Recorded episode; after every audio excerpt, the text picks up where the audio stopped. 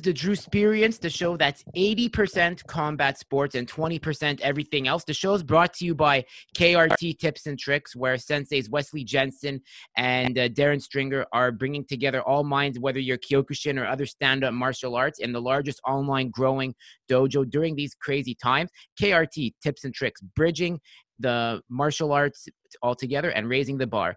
Also brought to you by Kyokushin Shuffle Podcast and Forever the Student ebook with Sensei Patrick Pinto out of Australia. And lastly, if you're an up-and-coming MMA fighter, finding a good manager is hard. Luckily, Moments Management has that, where Nima Safapour and his team, who represented fighters such as Gegard Mousasi, Alex Gustafsson, Pani Kianzad, to name a few more, will teach you about MMA, how to save and invest your money during your fight career, and understand the fight window to make sure you make better choices for before, during, and after your fight career. Moments Management, where quality and care come first. But this is super important because today I'm joined by one of the biggest guests of my show. This has been in the works for a while. It's all about timing, and timing's everything. I am thrilled today and honored to be joined by, wow, this is like the goal. I have to get a red carpet, like a virtual red carpet to welcome him out.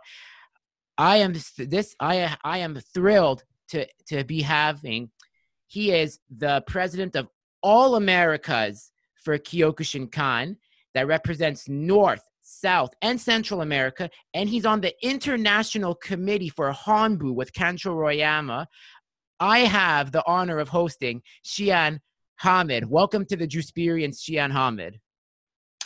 Hi, thank you. My pleasure. We finally met. Yeah. It's better. Like we've had, as mentioned, I have to say kudos to Shihan, Tom Callahan, and Sensei Moji from and Russo, and Sensei. He's also a Shihan, but he goes by Sensei still, Russo, who have said that you are someone that that would be very interesting to have because of how you oversee things and how you got chosen for your position. So I want to give a shout out to those three for really recommending you. They are a good friend of mine. Thank you. Yeah. No problem. So, the question I have for you is because since you are a Shihan and with the role you have, before everything, how did you discover Kyokushin karate? Well, it was coincidence. I am 57 years old, and when I was teenager in 70s, if you remember, well, I don't think you remember because you were younger than that. In 70s, Bruce Lee's shows was very popular, and he died in 1973. And those days, his movies still popular, but those days very, very popular. And as a teenager, my friend used to go to watch the movies, and he got inspired to join martial arts. I didn't know karate, kung fu, taekwondo. We just know martial arts. We should do something. And with two friends. They were my classmates, and we used to live in the same neighborhood. We decided to join a martial arts class, and happens to go to Kyokushin Karate Dojo, which was closest to our place. So we didn't know what is it. We just said, okay, we have to go join us and do something, and it happened to be that dojo, Kyokushin Karate Dojo, and that's how it started. And we found it, the fighting is very real, and it's very similar to what we watch in the movie. And we got inspired, and it just continue doing so. And here now I am, without non-stop, I continue. I joined 1979, and it's been 42 years now. Yeah, so we're doing this. So that's happened. It's coincidence. Yeah. Shihan, I love how you touched on saying you found Bruce Lee and in 1979, because during that era between the mid to late 70s and 80s, I would say was the birth of the action hero films, Bruce Lee, Chuck Norris, and there was even Street Fighter with Sonny Chiba, James Bond, Rocky came out. Did you were any of these other films like motivations for you? Yes, it's like it's a chapters. I'm saying the highlight, right? The Bruce Lee was the highlight, and of course, it wasn't just we are going to Bruce Lee's movie. We're watching old movies and old teenager. You know what's teenager do? So it's inspired by those movies, Bruce Lee's movies, and of course Chuck Norris, and then Rocky came, Rocky 1, 2, 3, and. But Rocky is boxing, but I liked it something with hands and kicks involved. So it just that's motivated me and two other friends and to join somewhere and to start doing, which happens to be Kyokushin dojo. Yeah. Who was your first Kyokushin? What was the name of your first Kyokushin teacher? If you I'm sure you can recall that. Yes, my first. Let me tell you something interesting. When I started 1979, I realized that Kyokushin is new in Iran. So Kyokushin karate was brought to Iran by at the time Sensei Shirzad, and one of his students, Sensei at the time Sensei Roshanai from Mashhad. And so they were doing a style called Kanzen Ryo. Kanzen Ryo was kind of very close to Shirinji Kempo. So they were doing for years and years. This Kanzen Ryo and Shotokan was very popular in Iran. And then Sensei Shirzad went to Japan and brought Kyokushin almost six months or close to a year prior to I joined to Kyokushin club. So when I joined there, I was the first student, like first, second student of that class. And I can strongly say that I'm the first generation of Kyokushin in Iran. That's amazing. Right. And yes, so my sensei, Sensei Roshanai, and then his and his colleague or sensei, because they were almost same level, but different city. They were doing kanzen. They were older than me, obviously. Now he's 80 years old now. He was black belt in Kanzen Ryo karate, but then they switched to Kyokushin. And how Kyokushin started in Iran back in early 79 or 78. And I joined them. When I joined there, I said, oh, this is actually new. I didn't know at that time. I was 16 years old. But then I realized, oh, this style is very new in Iran. So, yeah, that was my student, my sensei at the time, and continued doing it. And then I went to Sensei Shirzad in Tehran, back and forth, and just kept doing it until now. Yeah. That's amazing that it's like you were the first to discover it. And because when we think of Iran, it's a superpower in terms of wrestling, especially Greco-Roman. And it seems that Kyokushin really just took off in Iran because I just think that when you think of Iranians, they have a very specific body type for wrestling, and that body type can go very good into Kyokushin. And I think that's because of how explosive we are in Kyokushin with wrestling.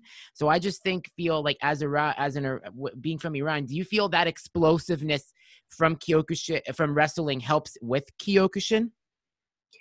Yes, it does. In Iran, when this is I think that, as you say, it's a nature. They wanted to real martial arts. And what they knew at the time, it was the new karate is non-contact karate. Mm-hmm. And when Kyokushin was introduced to Iranian athletes, they loved it. And I tell you something here interesting. We couldn't do tournaments for a few years. It was banned. Why? Because they say full contact are not allowed. You guys hurting each other. I said, well, no, it's because those non-contact karate like Shotokan and Kanzen Ryo at the time, and now there's so many styles. they threatened by us because they saw popularity of this type of fight, this type of sparring. And they had connection in Karate Federation in Iran. And then we didn't do tournament for about 4 or 5 years. They said, oh, you can come to our tournament, but you have to do with our rules. That means non-contact. So whatever we do is foul by their perspective. So it was interesting. But then gradually they saw the popularity. They saw how this style grow, and they had to accept it. And our argue was well, wrestling, we have Roman wrestling, free wrestling, two types of wrestling, right? So karate can be non-control, full contact, non-contact. So it's just they finally accept it, and then they allow us to do both tournaments, seminars, and it grew even more after that. Yeah, that's amazing. So then you left Iran. Eventually, you came to Canada. Now with that, when you come to a new country, there's the food. So the food is always different, and you're a very cultured man because you love trying new foods. So when you like everything, but when you lived in Japan, what was your favorite cuisine that you enjoyed in Japan? So I can't really pinpoint on one particular thing. There's a food, they call it nabe.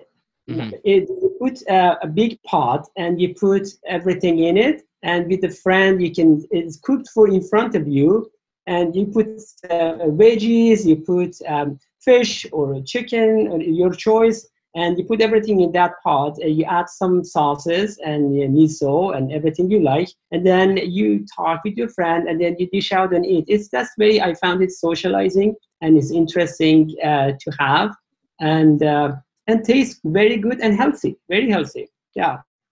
That's amazing. Nabe. Yeah. For me, I love all foods too. I still have to try Pakistani food. So my coach, I don't know if you know my coach, but he's, his name's Mohammed Chick. He's participated in some things with Khan. He's independent, but he always says to me, he's like, have you tried Pakistani food? I said, no, I have not tried Pakistani food. He's like, well, that's one you should try. So I've tried pretty much everything. For me, when it comes to Iranian food, Persian food. So I tried Persian food for the first time in 2014 when I went to LA. So LA is there's so many Iranians that live there. You get off at LAX, I wanted pizza, but we ended up going into an Iranian restaurant. That food, I'm telling you, I don't know what it is. I think it's the climate with LA and Iran. Maybe you could disagree or agree, but it's so authentic. The way Persian food is cooked, the rice is, I've never had, that's my favorite rice to eat. And I don't even feel bloated after. I feel satisfied with the rice. No, that's great. Well, I think the reason is they're real chef from Iran who immigrated to LA, to United States and residing in LA, so they can make it authentic food, as you mentioned, and it's a real chef. In LA, I was there once. They call it, there's an area, they call it Tehrangeles. That's Tehrangeles, and all the Iranian food, everything, and 1 million people I heard living in California. So 1 million Iranian, that's a lot of people. And we have a large community of Iranian here too in Vancouver. I heard 35,000, but LA or California is amazing. Lots of Iranian, and I'm sure lots of chefs there, so they can make authentic Iranian food. Yeah. Now, I like how you said also there's a big community in Vancouver too. So I work for, my day job is I work for one of Canada's biggest phone companies. I'm not, this is not my job. This is just a hobby, but you are right about that. There's a lot of, some of my interactions when I see the names of the files, they're very Persian sounding. So I like to ask out of curiosity, oh, is that name from Iran? And they always say, yeah, how do you know? And I say, oh, well, my father's of Iranian descent. And then they are like, they start talking to me in Farsi, and I say, I don't speak Farsi because my dad just didn't teach it to me. But there's also in Alberta too. It's between Alberta. I find there's like, it's bigger in Vancouver, and I'd say Alberta. And I think in Alberta, because a lot of Iranians, like most of them either become civil engineers because of the oil industry or the infrastructure. And it's just amazing to see like what the Iranian community has done for Canada, and now I know you're a Shihan, but aside from being a Shihan, do you have like from when you went to university or college, like are you also like say like a doctor or a lawyer or you're getting cut off? Sorry. Oh, sorry. Is this better? Oh, can you hear me? Oh. You're getting got disconnected.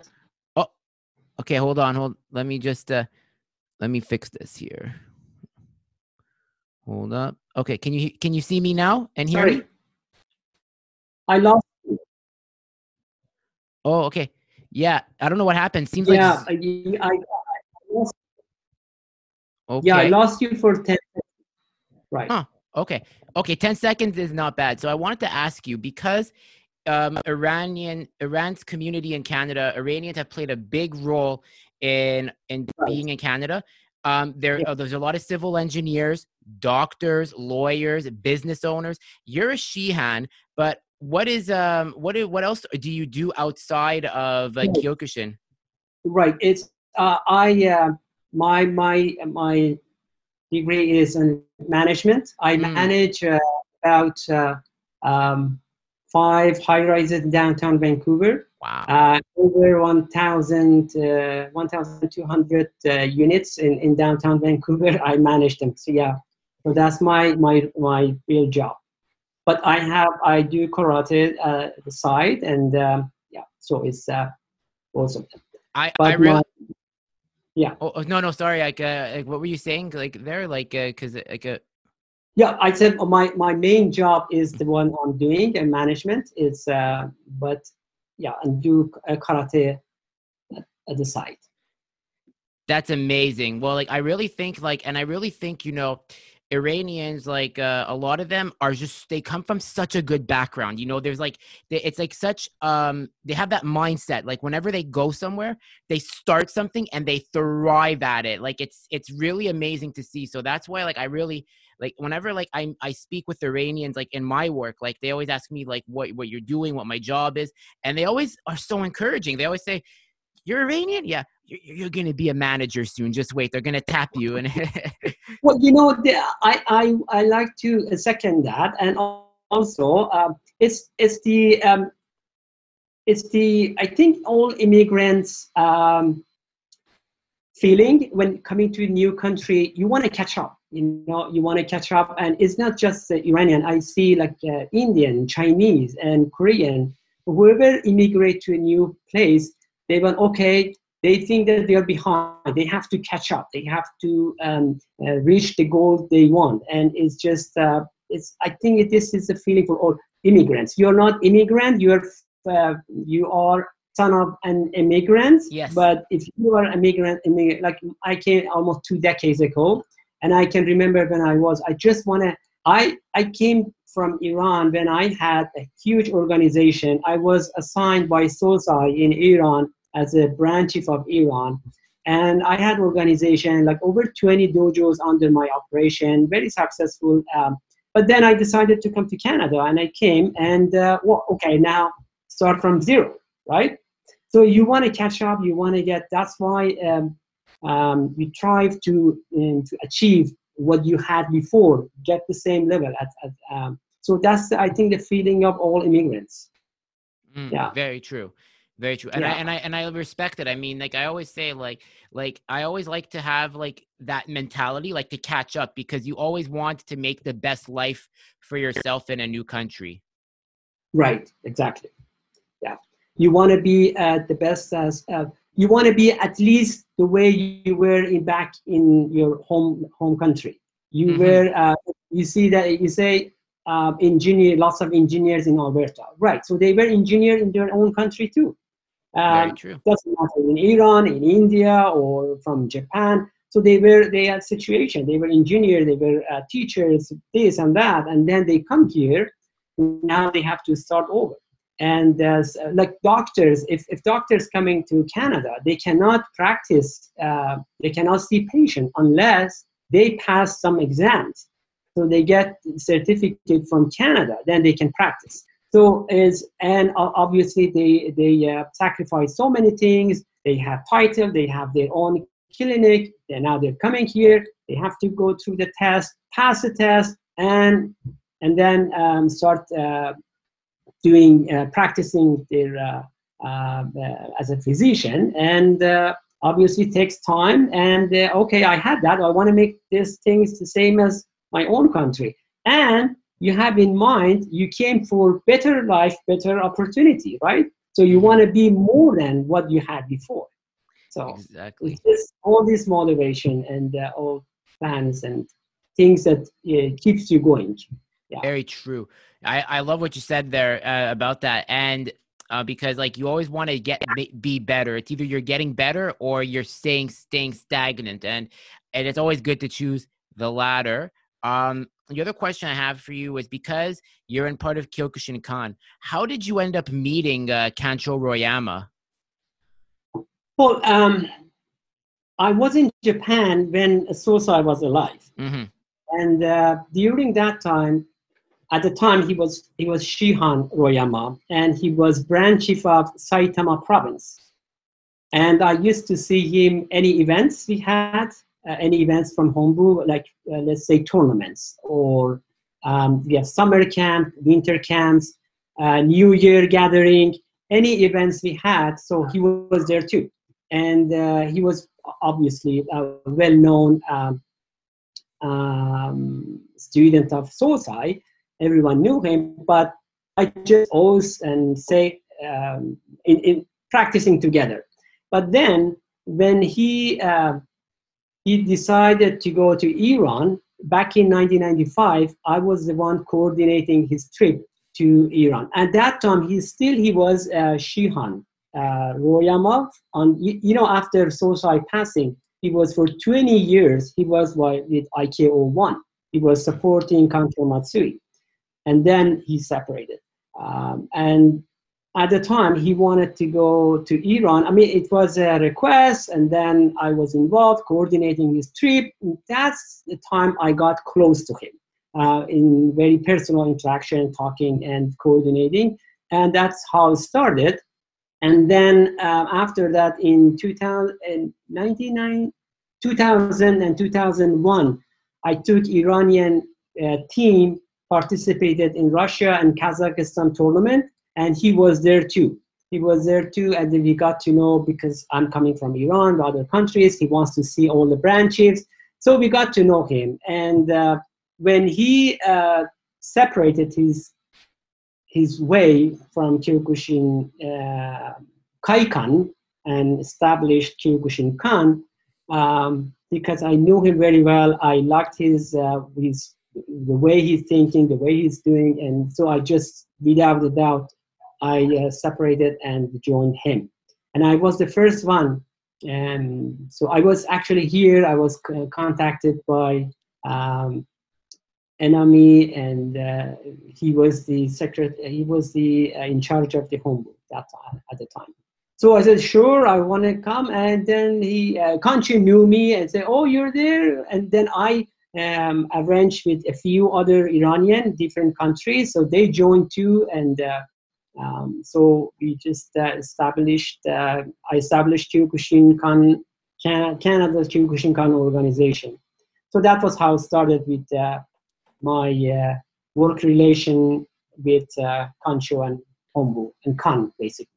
His story is also very inspiring because he was from North Korea, got out of North Korea, and then he was able to go to Japan and really establish himself as you said, like he was a branch chief of what was the name of the province again? Because Saitama. Oh, I want to say something. He didn't move from Korea to Japan. He was born in Japan. His parents went to Japan, and he was born in Saitama. Oh, okay, yeah. I see. But he's Japanese, but his parents is from Korea.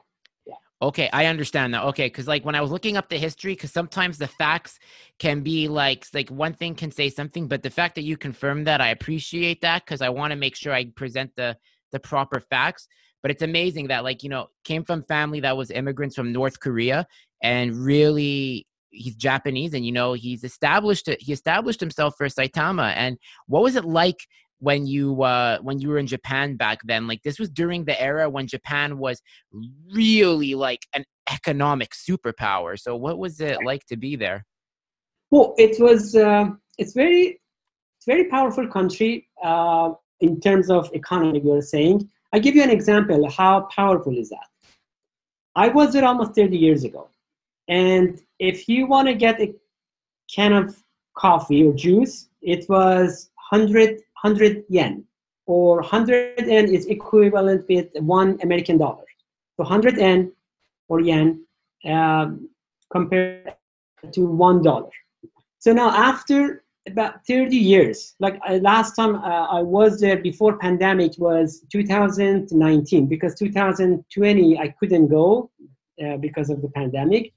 2019 for international instructor seminar, the same coffee can or juice can was 105 yen, only 5 yen extra for 30 years. Wow. So you could get a juice for 100 yen, now 105.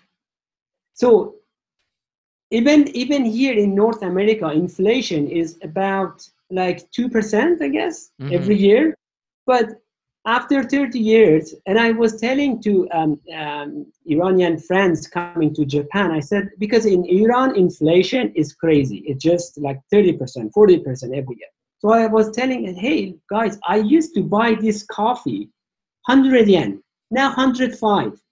It's just crazy, how strong economy. And it shows how economy is strong and how government can control the economy and run the country. And it's just amazing. That's just a quick example. It's and my father went to Japan. So my father back in the day, my dad was a CA. So it's another definition of Iranian success. He became a chartered accountant.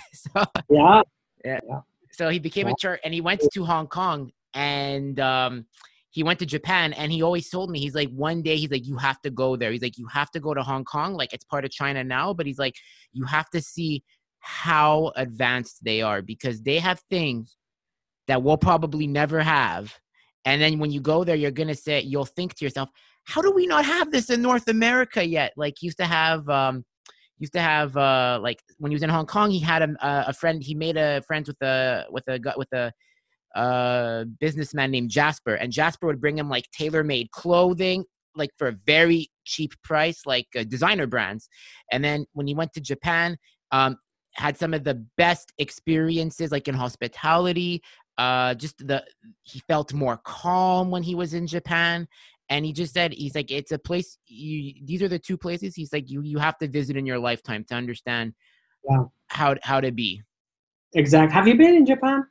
No, it's a goal of mine. When the pandemic's over, the plan is to I want to do first a trip to Holland to shout out to Wesley, because I want to see my sensei Wesley Jensen of IFK. He's and KRT. I want to see him, and Darren in UK too, Darren Stringer. Yeah. But I do want to do an Asia trip where it would be Japan, Thailand, and Hong Kong. But Japan and Thailand are the two places. Great. Yeah, you should do it for sure. Yeah, you're going to love it. I love anime. I love Japanese video games, and I love martial arts. So that's why I do. That's why I do martial arts too. So that's I want to see that. And when you also said you in 1995, you were coordinating a trip. What was that like? You know, because they handpicked you to say, you know what, we don't want just any Iranian. We want Shihan. We want Shihan Hamid to coordinate this trip. What was the responsibility like? It wasn't that they picked me, because I was there, and it was a conversation about Kancho at the time. Shihan Royama wants to go to Iran, and obviously, okay, who is familiar here? It's me, right? So I can contact in Iran. Okay, you should do this, you should do that, and I call them coordinating. It wasn't specifically picking me just because I was there. Right, I was there, and it was easy for them to communicate through me, and I could speak Japanese at the time, right? And so I just transferring information. Then Kancho is coming. This you need to do. This you need to do that. This date, just this. It wasn't really a particular reason. It's just because I was there, and it is convenient for Hombu to coordinate that. Yeah. That's amazing. That's amazing. Yeah. And now, speaking of Iran, you know, I want to ask you, because a lot of the time people say when you think of Kyokushin karate, the two superpowers right now are still Japan for how technical they are, and then Russia for the power. I like to differ with that and say, yes, I agree, but I think Iran is a superpower too for Kyokushin karate. Do you agree with that too, or? Yes, you know, Iran really has very good fighters. Unfortunately now, you know, Kyokushin-Kan split it to so many groups now, and so many groups from Japan, even so many groups from non-Japanese organization. I was caught my eye a while ago on Facebook. Someone posted non-Japanese Kyokushin group, and I count them. It was like 15 groups, non-Japanese Kyokushin. So it's divided, so many groups. And when it in this division, next you can pick a good fighter, which one is a good fighter, really, right? But to answer your question, is yes, really, they are very good fighters. And generally in Iran, Iranian, they are very good with single person sports. Like, as you mentioned earlier, look at wrestling. Always in world scale, I'm talking about, is top 3-1 Iranian. Or weightlifting. You see, weightlifting, they're very good. Iranian, they're very good with single sport, single person sports. They're very good at it. And in Taekwondo, even females and male, they are very good top fighters in Taekwondo. And also karate, not only Kyokushin. If you look at this, the non-contact karate too, like Shotokan, Goju-ryu, because they have same style of fighting. They're very good in kata and kumite, and including Kyokushin too. They are very good fighters. And as you mentioned earlier, if they had opportunity to go out and to show themselves and easily travel wherever they want, and show their skills, and it would be much recognized and how good they are. But it's just some restriction about their traveling, and but they're very good fighters. Yes, I second that. I agree with you. Yes. And as mentioned, I will never take anything away from the Russians or Japanese. But what I always say about Iranians is, like, Persians are bred for not only single person sports, but combat sports. We have that gene in us, because you think of the ancient Iranian history. Persians are always warriors. They're very proud. They're very active. They have that mentality to always, like for example, I'm sure you know Sensei Steve Fogarasi from Contact Kicks in IFK, right? You've heard of? Okay. Yeah. So Sensei Fogarasi had a student named Amir Bemaye under him. And Amir was an Iranian. He was from another school. He was a Sandan, but he was really like a Nidan. If I have the story, by the way, like, if Fogarasi, if you hear this, I'm just paraphrasing the story, so I'm trying to say the best as I remember. And Amir took time off Kyokushin but he has like that muscle memory where he could take 10 years off and then just come back in and he's like, oh, it's like I didn't forget this. And I think that has to do with, you know, that I really think that Persian warrior gene exists if you have it.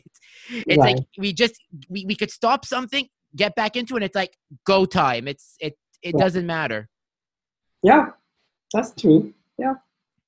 Yeah, I don't know. I really can't explain like Persian the history or Persian pride, or you know, Persian, they have like 3,000 years of history, you know, and so that could be a factor, or the body type, and it's but whatever it is, they have that sense of pride that they have. Okay, I have to get it done. I have to accomplish this. Whatever I want to do. It's just, yes, that's true. Yeah, and you know, it's we should give the credit to other countries too. There are good fighters in other countries, and it just goes back to the person's personality, and it's everyone can achieve. It's not just. I don't want to make comment that is.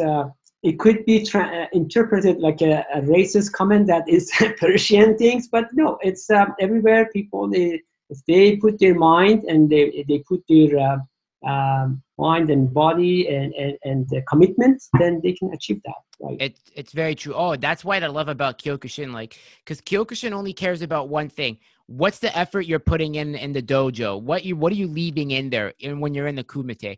That's why I do it. Like when I was getting my green belt, I had that mentality, not because I'm Persian, but I said, I have to get my green belt in a certain amount of time, because when I got my green belt, that's when I was going to become independent for the time being and just take a break. You know, I'm kind of on a break, but getting the green belt is like a big deal. And when I say this to like your students who like will watch this, guys, don't rush to Shodan and never rush to black belt. You won't enjoy it as much as the process. You have to enjoy getting your orange belt. You have to enjoy getting your Kyu. You have to enjoy it slowly. Everybody wants to be a black belt, but if you do it faster, you're not going to enjoy it. I wanted to get my green belt, and when I got my green belt, I realized, do I really want to get my Shodan in 3 years and then quit, or do I want to take my time? And when you get to that level, I think you have to have that conversation with yourself. Like, how do you want to go about it next?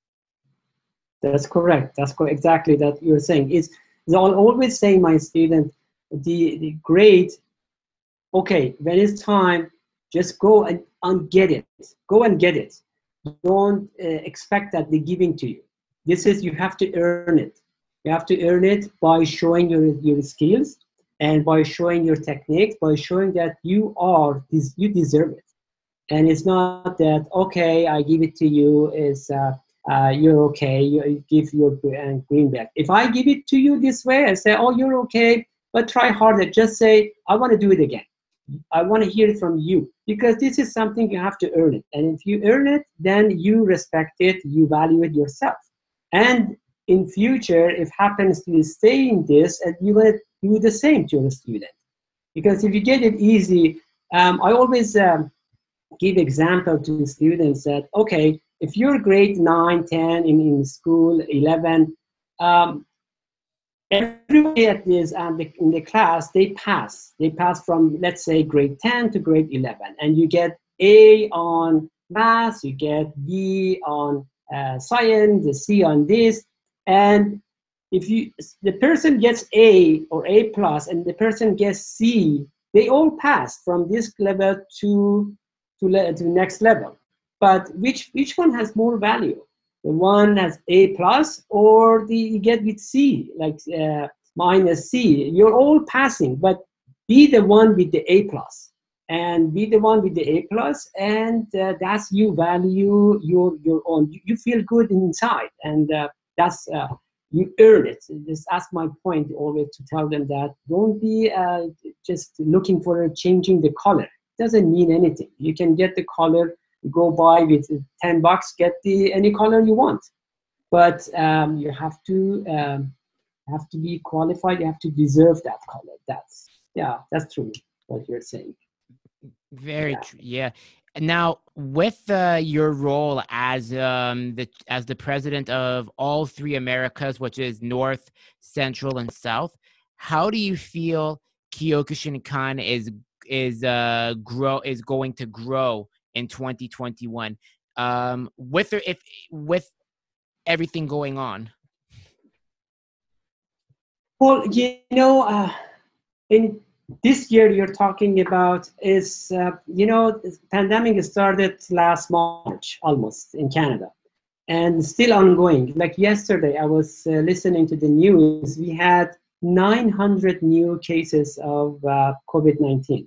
So still we are on the tough restrictions. And to be honest, in 2021, I don't see any activity. I don't see anything that happens to our, could be by summer, this restriction lifted, but I don't see anything anything big happen in 2021. Although we planned for Kancho's trip to Costa Rica, mm-hmm. and already announced it to everyone, but we don't know if he can travel by then. Is the first week of August, we have seminar with Kancho Royama in Costa Rica. Sensei Mauricio, the branch chief of Costa Rica, hosting this event. And we don't know we're going to go or not because of the situation we have. So I don't see any huge plan for 2021, but we definitely, when restriction lifted, we have lots to do. We are not the largest, but I can say one of the largest Kyokushin group in whole world. To prove my statement, if you look at this KW Kyokushin World Union website and go to the members, you see how many Kyokushin-Kan members are there. There are in that website, and we're a very large population compared to other groups. I'm not saying the largest, but one of the largest.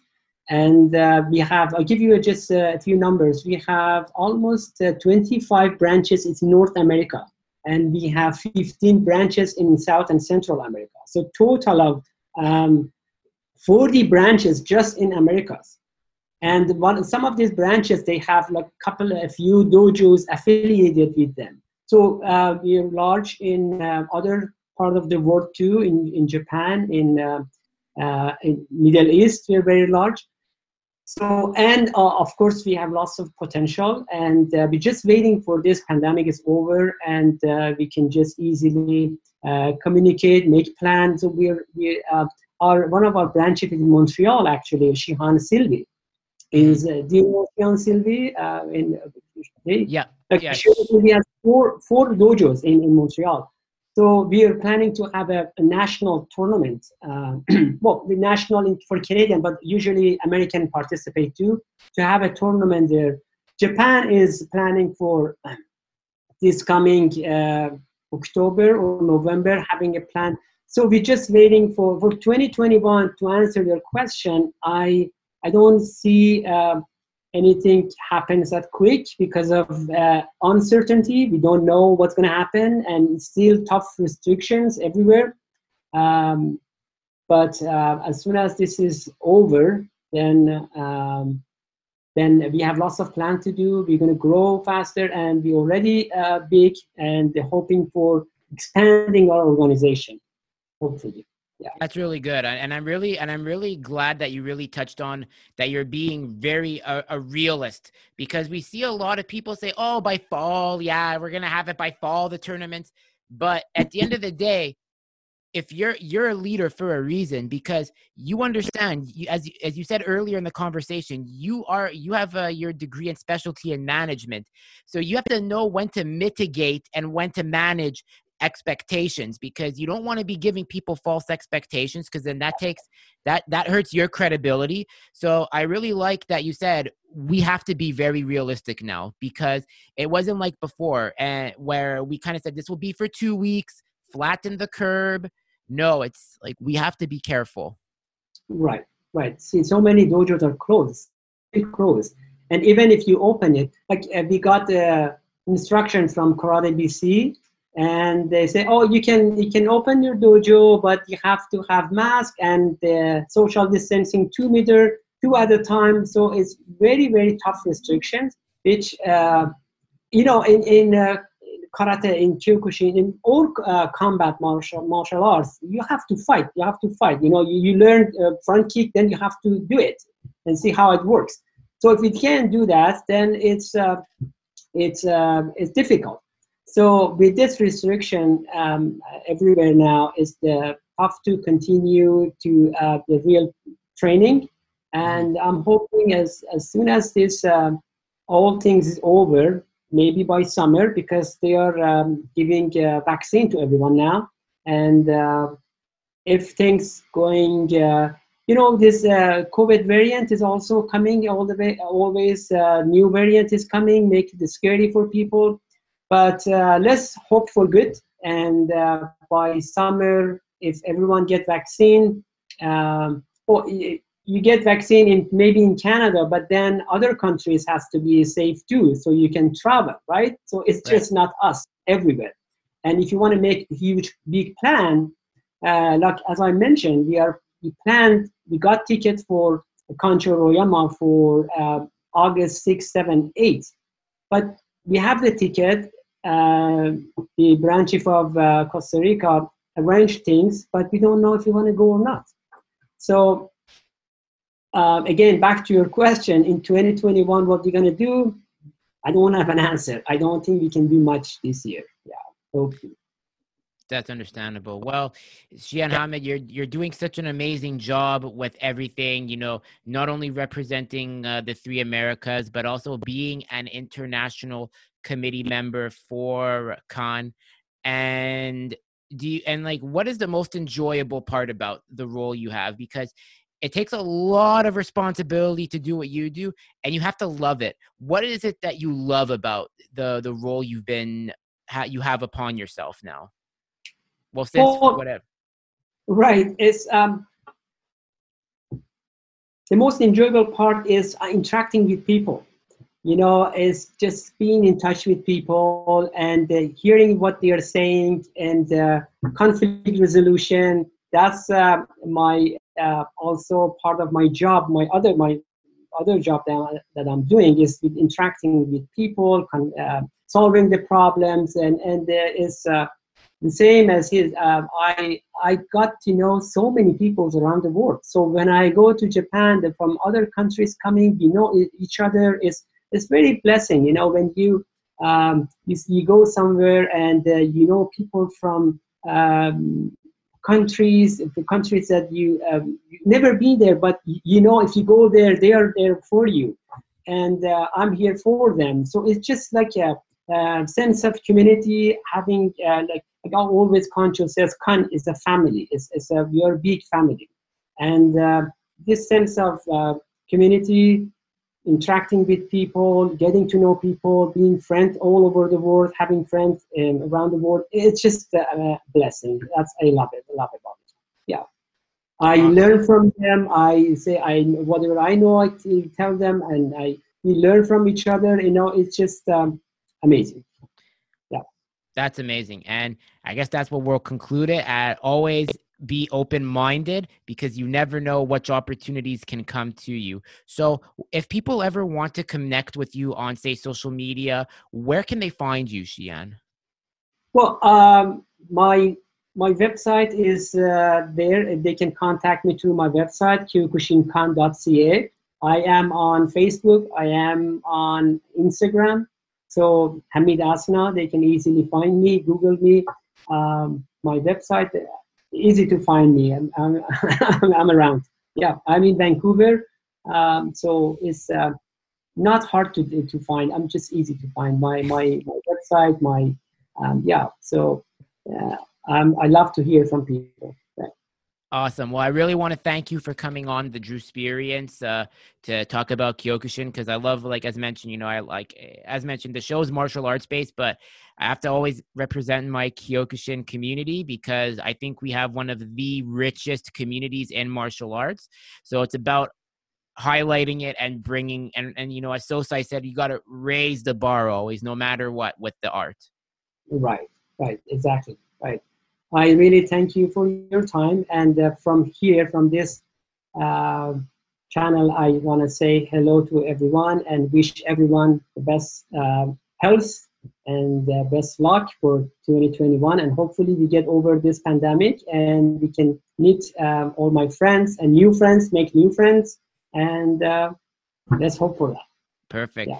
All right. Well, the show, as man, just to let you know, the guys, the show will be on. You, if you like martial arts, make sure to hit subscribe, like, share to raise the bar. And let's give Shihan Hamid Asna the love and support he deserves for the work he does. Thank you very much, everyone. Us. Thank you. Us.